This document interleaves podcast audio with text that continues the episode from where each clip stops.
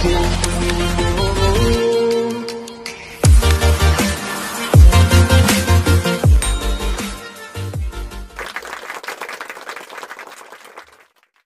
selamat pagi, selamat berjumpa lagi bersama saya Agung Surya Gumelar dalam acara Beyond Education Podcast. Podcast yang selalu sharing-sharing materi.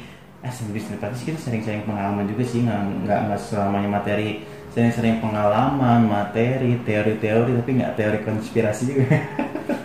Tentang motivating, coaching, dan parenting dan juga kita ada sesi Q&A yang eh, bertanya-bertanya kita akan jawab langsung dan juga ada sesi sharing session kita ngobrol sepuasnya.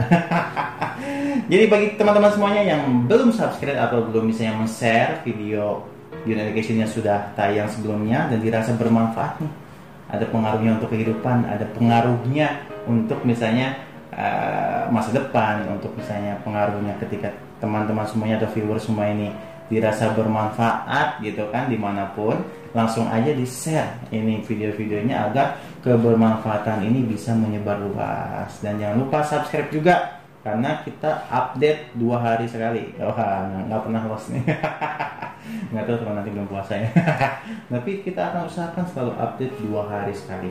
Dan itu menjadi salah satu poin kita karena kita akan terus tetap istiqomah atau tetap konsisten sharing tentang uh, apa berbagi kepada masyarakat.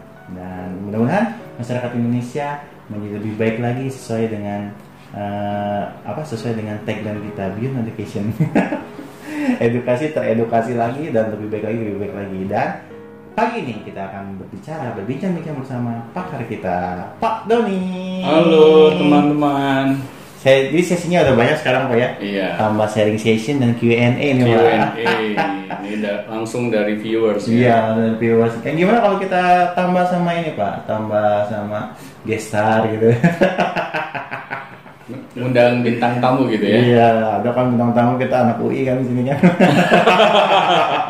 Jangan yang itu deh oh maaf bukan anak UI yang ini ya, itu yang zaman lalu. ya, Pak hari ini kita ada Q&A lagi nih. Oke apa nih Ada pertanyaan lagi kita nih dari viewers dari viewers dari Ibu eh saya lupa namanya siapa ya eh, kemarin sempat disebut tapi memang seperti ini sih pertanyaannya di dalam Google Form itu Mhm. bagaimana caranya eh, menangani anak nakal.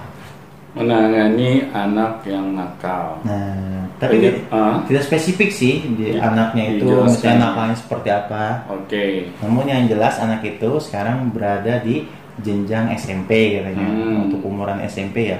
Nah, bagaimana sih cara menangani anak yang nakal? Nah, mungkin kita akan bahas secara umum aja pak ya. Ya Secara umum apa itu nakal dan lain-lain dan kita mulai dari sekarang. Oke karena nggak spesifik ya Iya. Apa yang ditanyakan Yang disebut nakalnya itu nakal yang seperti apa. Akhirnya kita akan membahasnya secara umum aja. Sebenarnya yang disebut anak nakal itu tidak ada. Kenapa? Karena nakal ini Ini adalah kata yang masih bisa disebut Kurang jelas maknanya. Hmm, bukan berarti nakal itu, persepsi orang terhadap nakal itu beda-beda ya? Benar, karena kita sebagai orang tua itu sangat mudah mengucapkan kata nakal. Apalagi kalau kemauan kita tidak dituruti oleh anak. Kamu nakal nak, tapi anak tidak dijelaskan nakalnya itu seperti apa yang disebut nakal. Kan anak jadi bingung gitu. Iya. Nak kamu bandel, nak kamu nakal. Bandel ih gitu kan. Iya. Nakal ih. Oh, iya, Tapi benar. tidak dijelaskan perilaku apa yang dia perlu perbaiki. Kalau misalnya kita sebagai orang tua ingin menasihati anak, even memarahi anak, anak harus jelas perilaku yang mana yang dia harus perbaiki. Misalnya anak main game seharian, Hmm. kita jelaskan, nah, apakah tidak ada kegiatan lain selain main game? Kan itu yang harus kita katakan kepada anak. Misalnya anak main game seharian, nak kamu nakal, Nah. Nakalnya nakal apa coba ya? ya kan jelas. gitu iya benar-benar akhirnya itu yang masuk ke diri anak gitu saya dicap nakal sama orang tua oh berarti anak itu merasa bahwa dengan saya bermain game saya nakal. Iya. Tetapi dia tidak dijelaskan main game yang seperti apa yang disebut nakal. Apakah waktunya yang kelamaan Hmm. atau dia tidak melakukan aktivitas yang lain selain main game kan itu tidak dijelaskan kepada anak. Hmm, jadi selama ini label nakal itu berarti sebuah label kayak. Sebuah label sebuah cap Hmm, cap. pada anak. Nggak jelas gitu kan iya anak itu disebut nakal model seperti ini misalnya ada Hmm. orang tua A dan B orang tua A mengatakan anaknya nakal itu ketika dia melakukan misalnya tindakan keras gitu Hmm. orang tua B ketika melihat anaknya bertindakan keras dia tidak bilang anak itu nakal Iya, biasa aja menurut biasa dia. aja menurut dia gitu Ah. kan tapi ada orang yang mengatakan bahwa Ih, itu nakal tapi kan dia itu itu nggak nakal gitu jadi nakal itu masih ini ya masih gamang Iya, gitu. jadi masih belum jelas Hmm. maknanya. Mhm. Akhirnya kita lah yang harus sebagai orang tua itu menjelaskan definisi nakal itu kepada anak. Mhm. Malahan kalau menurut saya pribadi, kita tidak perlu melabelkan anak itu dengan cap nakal Hmm. atau bandel. Karena nggak jelas gitu. Apa sih yang membuat anak itu nakal? Misalnya anak ini tidak mau menuruti apa yang kita bilang ke mereka. Hmm, orang tua misalnya punya maunya gini tapi nggak dituruti gitu Iya. Nah. Kita harus tanya ke anak baik-baik. Oh. Nah, kenapa sih nak? Hmm. Tadi kan bunda sudah ngomong ke kamu, Hmm. jangan lupa kunci pintu rumah. Hmm. Karena kamu yang paling terakhir datang ke rumah. Nah, tetapi kalau kita tidak menyebutkan itu, Hmm. kita bilang gitu, kamu nih nakal, udah dibilangin berkali-kali. Hmm. Nah, akhirnya kan anak ini merasa, padahal bunda baru ngomong sekali deh. Iya. Tapi kita ngomong berkali-kali gitu kan. Nah, akhirnya kan anak jadi merasa gak fair nih, gak adil. Kok saya diperlakukan seperti ini gitu. Nah, ini kan membuat anak jadi semakin melawan orang tuanya. Hmm. Bukan dia mau menuruti apa kata-kata orang tuanya, Hmm. tapi malah dia malahan makin cuek. Hmm. Kan itu hal yang normal ya. Kalau misalnya nih kita diberitahukan oleh orang lain Hmm. tentang sesuatu hal yang memang kita harus perbaiki, tapi caranya nggak baik, caranya kasar. Hmm. Bagaimana kita akan meresponnya? Biasanya sih ya kurang lebih sama. Kita akan nggak peduli gitu. Lo ngomong apa sih? Iya, jadi kayak- imun gitu ya Pak ya. Iya, Jadi kalau udah kelamaan dicap nggak baik jadi ya biasa aja. biasa aja. Malah anak semakin membantah. iya betul. malah semakin dia mencari alasan. Hmm. Seharusnya kan kita sadar gitu, anak-anak, apalagi kalau sudah remaja ya, Hmm. kalau kita perlakukan mereka seperti anak-anak, akhirnya mereka malahan semakin tidak mau melakukan apa yang kita inginkan. Nah, di sinilah sebagai orang tua itu kita harus bijak gitu. Hmm. Jangan gampang keluar dari mulut kita kata-kata nakal, kata-kata bandel. Hmm. Karena kalau itu yang kita ucapkan, Hmm. itu malah menjadi doa buat anak-anak kita. Iya, malah anak-anak itu didoakan seperti itu gitu ya. Iya, Ketika dia melakukan suatu kesalahan, bukannya dijelaskan kesalahannya apa gitu. iya kan. dijelaskan. Malah di langsung di label nakal. Oh, berarti dia juga Iya. anak-anak juga bingung sendiri ya. Benar. Kadang kan orang tua terlalu hiperbola gitu. Iya, apalagi kalau anak kecil ya, Pak, yang nggak tahu apa-apa gitu, Pak, nggak tahu apa-apa dia. Kok saya dibilang nakal gitu kan? Iya. Dengan kondisi saya main tanah gitu kan, kamu jangan nakal. Bilang main tanah nakal gitu. Iya, kadang kalau kita gampang gitu mencap hal yang buruk pada anak, iya iya. akhirnya anak itu akan memblocking dirinya Hmm. agar dia mau memperbaiki perilakunya.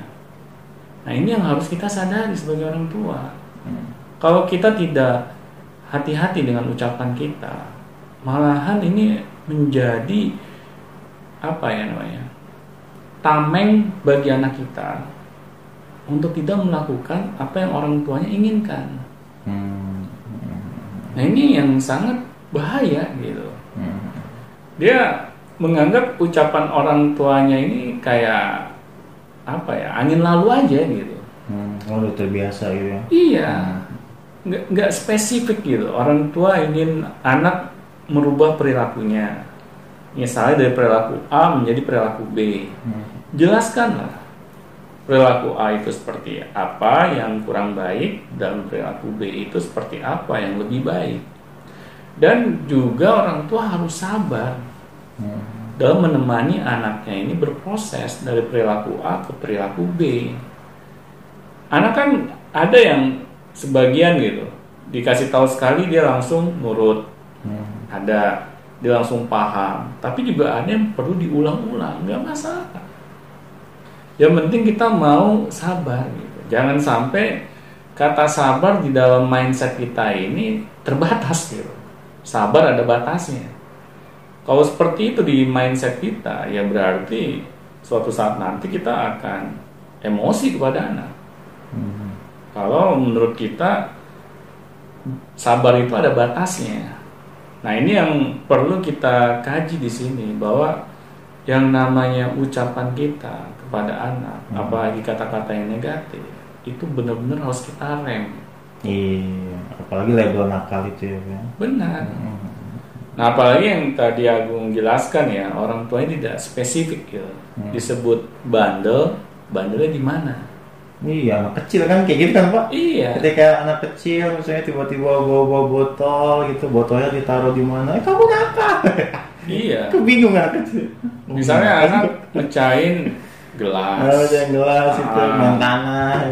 tapi dia nggak sengaja melakukannya Hmm. terus kita langsung marah-marah Hmm. kita bilang anak kita ini merusak apa namanya peralatan di dapur gitu Hmm. Kamu tahu nggak ini ibu beli pakai uang loh misalnya seperti itu kan padahal hanya satu gelas Iya. iya. belum semua di dapur dipecahin kan sama anak kita gitu Iya. janganlah kita terlalu hitung-hitungan sama anak Hmm. Kalau anak mecahin gelas, Hmm. kita kasih tahu ke anak baik-baik. Nah, kamu kalau megang gelas hati-hati ya. Jangan sambil lari-lari misalnya. Hmm. Nggak apa-apa, kasih tahu ke anak baik-baik. Agar anak tuh tahu gitu bagaimana sih ketika dia sedang memegang gelas, sikap seperti apa yang harus dia lakukan. Hmm. Kan sebaiknya seperti itu. Gitu. Jangan kita umpat anak dengan Hmm. kata-kata yang kasar, Hmm. karena itu akan menjadi apa ya?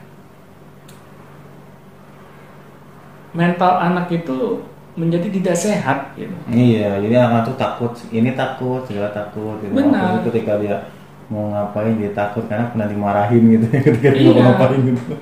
Akibatnya anak tidak memiliki sifat pemberani di dalam dirinya. Hmm. Padahal anak tidak memiliki sifat pemberani di dalam dirinya, bagaimana anak ini dapat menyongsong masa depannya? Nggak mungkin kan anak yang penakut bisa menyongsong masa depannya dengan baik. Hmm. Harus anak itu kita tanamkan sifat-sifat keberanian di dalam dirinya. Hmm. Yang kita perlu tanamkan kepada anak, ketika anak melakukan sebuah kesalahan, anak ini harus mau memperbaikinya itu. Intinya ke sana gitu. Hmm. Jadi ketika anak berbuat kesalahan, kita harus tanamkan kepada anak. Dia harus mau secara proaktif memperbaiki kesalahannya. Bukannya kita maki-maki, Hmm. kita marah-marahin, Ucap nakal, ya. kan? nakal. Hmm. Akhirnya apa yang kita ingin anak lakukan itu tidak sampai pada mereka. Kan jadi percuma kita udah ngeluarin energi Hmm. meluap-luap gitu kan, marahin anak, tetapi misi kita untuk memperbaiki anak itu tidak sampai. Jadi kan apa peran orang tua gitu bagi bagi tumbuh kembang anak kan? Hmm. Kalau sikap kita seperti itu. Iya. Apalagi kalau begini Pak, Eh, misalnya kan tadi kan Bapak bilang bahwa nakal itu kadang terjadi terucap dari seorang orang tua Hmm. karena anak itu tidak sesuai dengan keinginannya gitu kan. benar Heeh. Apalagi kalau misalnya orang tuanya itu me- apa memberikan atau misalnya mem- menginformasikan keinginannya kepada anak itu nggak detil gitu. nggak detail ya Kamu tuh harus seperti ini seperti ini tiba-tiba informasi yang nggak detil terus anak melakukan kesalahan kadang kadang kembali ke orang tuanya apa ya ketika Benar. anak itu misalnya dia jadi penakut jadi apa jadi kembali kepada orang tua bagaimana dia menginformasikan awalnya itu seperti apa gitu instruksinya seperti apa karena nggak nggak detail juga gitu kan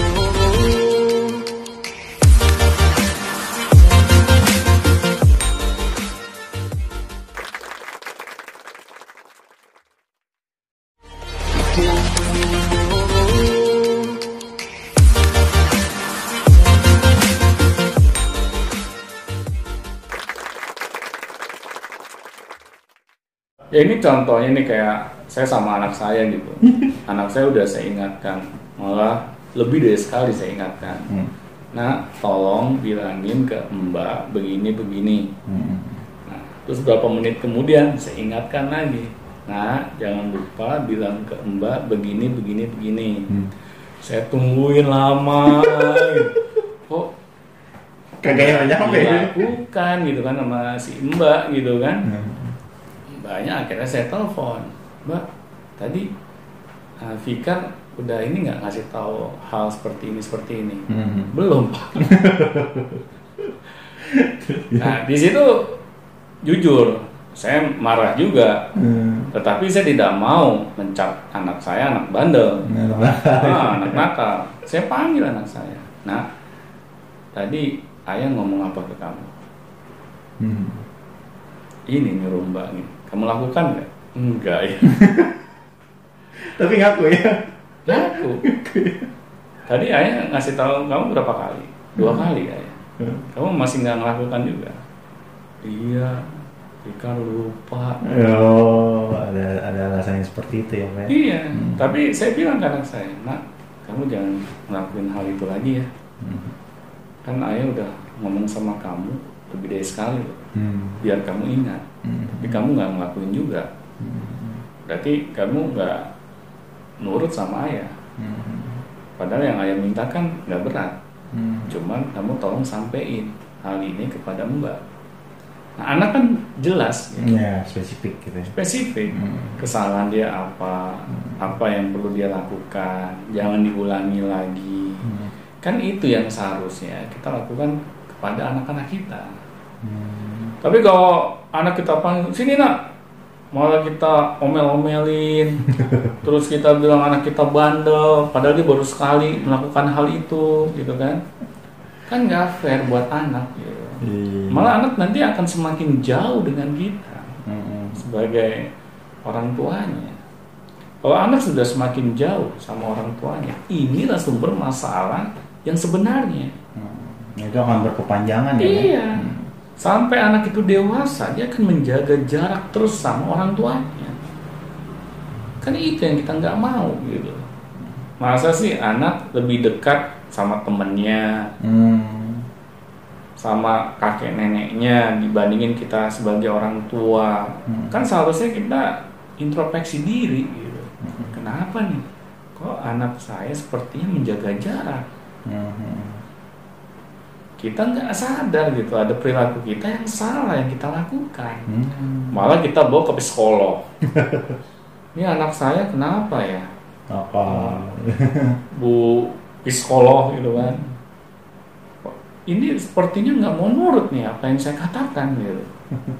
Nah, akhirnya kita tidak mau berperan gitu dalam menyelesaikan masalah yang kita alami ini. Padahal ini anak kita sendiri loh, bukan anak orang lain gitu. Hmm.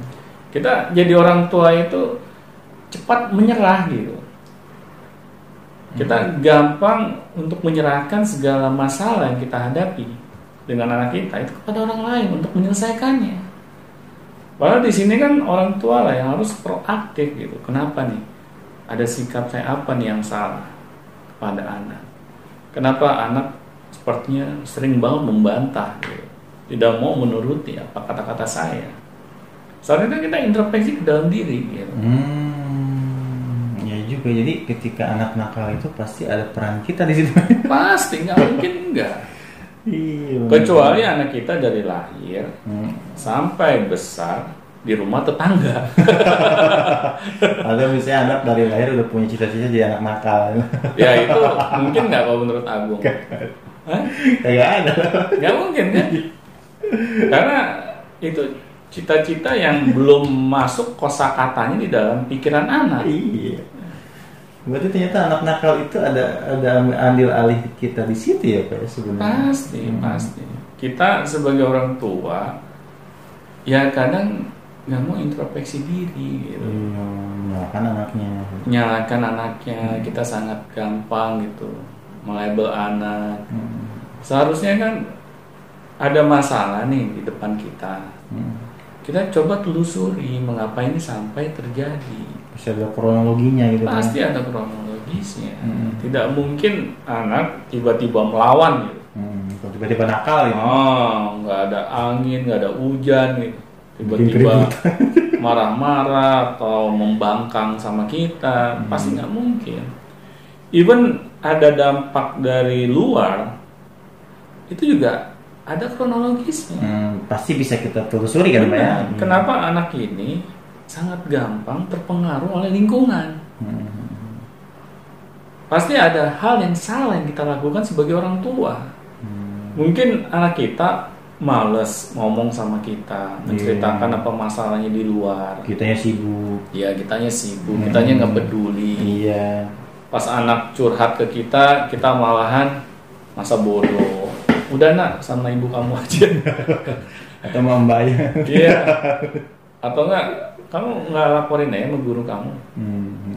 Padahal anak hanya ingin ngejelasin ke kita, Hmm. bukan ingin kita menyelesaikan masalahnya. Ingin didengar doang ya Hanya ya. ingin didengar aja. Hmm. Ya curhat lah gitu. Hmm. Tetapi dengerin curhat aja kita nggak mau gitu. Hmm. Kita malah pura-pura ya mohon maaf ya, pura-pura budak gitu. Iya, pura-pura sibuk. Iya, ini kan yang membuat anak semakin merasa bahwa orang tuanya ini nggak peduli dengan dirinya gitu. Hmm. Ada kala di situlah anak menjadi nakal gitu kan. Iya, Iya. malah dia suatu saat nanti dia bisa melakukan tingkat kenakalan yang di luar akal sehat gitu. Hmm, apalagi dipengaruhi oleh lingkungannya nggak ditambah Iya. gitu sangat sangat gampang gitu sangat gampang anak terbawa lingkungan Hmm. kalau dia tidak memiliki apa namanya uh, self Wadah, wadah. ah, Ah, self defense. self defense yang kuat gitu dari Hmm. rumah gitu ya pasti kan anak akan menghadapi dunia luar gitu Hmm, mau tidak mau ya. ah mau nggak mau Hmm. Anak akan menghadapi anak-anak yang misalnya akan mempengaruhi dia pada hal-hal yang buruk Hmm, Tapi kalau dia memiliki self defense yang kuat dari keluarga. nah, dari keluarga, Hmm. dia akan menjauhi hal-hal yang negatif. Iya. Kan saya pernah cerita ya Kak Agung dulu ya, bahwa ada teman saya, dia sama-sama kerja di kapal pesiar. Kan kita jauh nih dari keluarga. Tetapi saya melihat anak-anak yang lain kok gampang gitu, terpengaruh dengan hal yang negatif. Karena segala hal yang negatif itu ada di sana gitu. Tapi teman saya ini dia bisa kuat gitu menghadapi segala hal-hal yang negatif. Sampai saya tanya resepnya apa sih? Kok lu bisa kuat gitu menghadapi ini semua gitu? Hmm, Meskipun jauh tapi dia nggak nakal. Iya. Pas saya tanya apa coba? Karena dia memiliki kedekatan dengan keluarganya. Akhirnya dia bilang ke saya malu gitu. Kalau sampai melakukan hal-hal yang negatif. Dia teringat wajah ayahnya, dia teringat wajah ibunya. Hmm. Kan itu luar biasa padahal jarak Indonesia sampai Amerika kan jauh sekali gitu. Hmm. Tetapi wajah kedua orang tuanya masih terngiang-ngiang. Iya. Dengan seperti itu pun dia berjarak jauh kan pak ya Iya. dari rumahnya Benar. cuma dari sini ke sekolah dekat Benar. gitu kan Tetapi kalau masih gampang terpengaruh nggak juga, ada yang salah ada yang salah nih yang Hmm. kita tidak menyadarinya gitu. Makanya di sini pentingnya kita membangun hubungan baik sama anak kita. Mm-mm. Kalau bukan kita sebagai kedua orang tuanya, mau siapa lagi? Gitu. Kan nggak mungkin kita nyuruh tetangga gitu, tolong dong didik anak saya. Iya. saya udah nggak sanggup gitu. Iya. Mungkin sama kamu dia lebih mau dengerin gitu kan. Nah, ada yang kayak gitu pak, bener pak. Itu kan parah banget gitu. Terus kita pikir itu solusi gitu kan. Jadi apa katanya seperti ini emang sama orang tuanya udah nggak nurut gitu kan? Iya. Nah, tetap misalnya contoh dikatakan jangan ngerokok, jangan ngerokok sama orang tuanya udah nggak nurut tuh. Hmm. Iya, tapi dia minta tolong sama orang, tolong dong kasih tahu biar nggak ngerokok. gitu. Iya itu kan parah kalau menurut saya. Jadi kita jadikan orang lain ini bemper gitu. Hmm, sampai bingung ya. Ah, ah. Hmm. Ya janganlah kita sampai melakukan hal itu gitu. Hmm. Berarti kita sebagai kedua orang tuanya kita tidak memiliki peran apa pun terhadap tumbuh kembang anak-anak kita. Hmm. Padahal di agama mana pun juga bahwa anak ini tanggung jawab kedua orang tuanya. Nah mungkin kita sebagai orang tua mau melepaskan tanggung jawab itu. Karena sudah jelas gitu bahwa anak-anak kita ini kalau kita tidak memiliki peran di situ, ya pasti lingkungan yang mengambil perannya.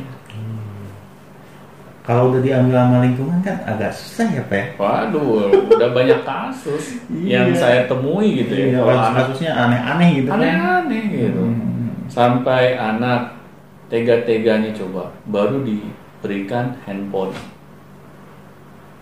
Di waktu yang nggak begitu lama, handphone itu langsung dijual Hmm. sama anaknya. Demi oh iya gitu. Dia jual buat apa coba? Hmm. Buat traktir teman-temannya. Oh, iya. Ini kan jadi sumber masalah sebenarnya gitu. Iya. Kok dia nggak menghargai sih pemberian orang tuanya? Hmm. Padahal kan orang tua sudah bersusah payah ya mencari uang buat anak, Hmm. membelikan sesuatu yang dia butuhkan. Eh Hmm. pas sudah diberikan malah dijual.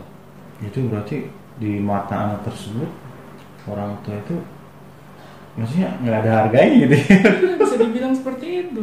Lebih berharga teman-temannya gitu Benar. kan atau lingkungannya gitu. Iya dia merasa di lingkungan teman-temannya itu lebih nyaman gitu Hmm. dibandingkan lingkungan keluarganya. Hmm. Karena nggak mungkin gitu kalau anak nyaman bersama keluarganya, dia akan melakukan tindakan-tindakan yang negatif nggak mungkin. Anak itu akan memiliki self defense yang kuat di dalam dirinya gitu. Dan inilah yang harus kita sebagai orang tua sadari. Kalau bukan kita yang memiliki peran yang besar pada anak-anak, Hmm. siapa lagi yang akan berperan? Dan mau nggak mau kita ini adalah sebagai sumber utama sebenarnya Iya. dari kenakalannya anak-anak kita. Jadi jangan salahkan anak-anak gitu ya Pak ya. Benar. Jadi kita sendiri harus introspeksi. Iya, makanya kan di podcast sebelumnya Mhm. kita jelaskan betapa pentingnya kita belajar parenting. Mhm. Kalau kita tidak mau belajar, Mhm. ya otomatis kita tidak memiliki keilmuan, wawasan ketika menyikapi perilaku anak yang negatif. Mhm. Kita yang ada misalnya emosian, marah-marah, Hmm. temperamen, akhirnya anak malahan semakin jauh dari kita. Mhm. Kalau udah seperti itu, ya masa sih kita mau melabelkan anak kita nakal lagi Hmm. atau bandel? Hmm. Udah otomatis nakal. Oke baik terima kasih Pak Doni. Sama-sama, semoga bermanfaat. Nah gitu bu. ya nanti langsung saja mungkin eh, ada bila ada pertanyaan langsung saja ditanyakan lewat email, Instagram dan lain-lain. Instagram enggak sih lewat email, Telegram dan Google Form yang disediakan dengan deskripsi dan ini video ini akan ditayangkan dan nanti juga saya akan menot ya eh, siapa yang merequestnya dan tapi memang videonya ngantri sih gitu kan videonya ngantri jadi memang beberapa segmen terselingi terlebih dahulu seperti itu jadi tapi tetap semua pertanyaan dari viewers dari followers Education semuanya pasti kita akan bahas dan kita akan balas sesuai dengan temanya. Baik, sampai jumpa di Education selanjutnya. Sampai jumpa teman-teman.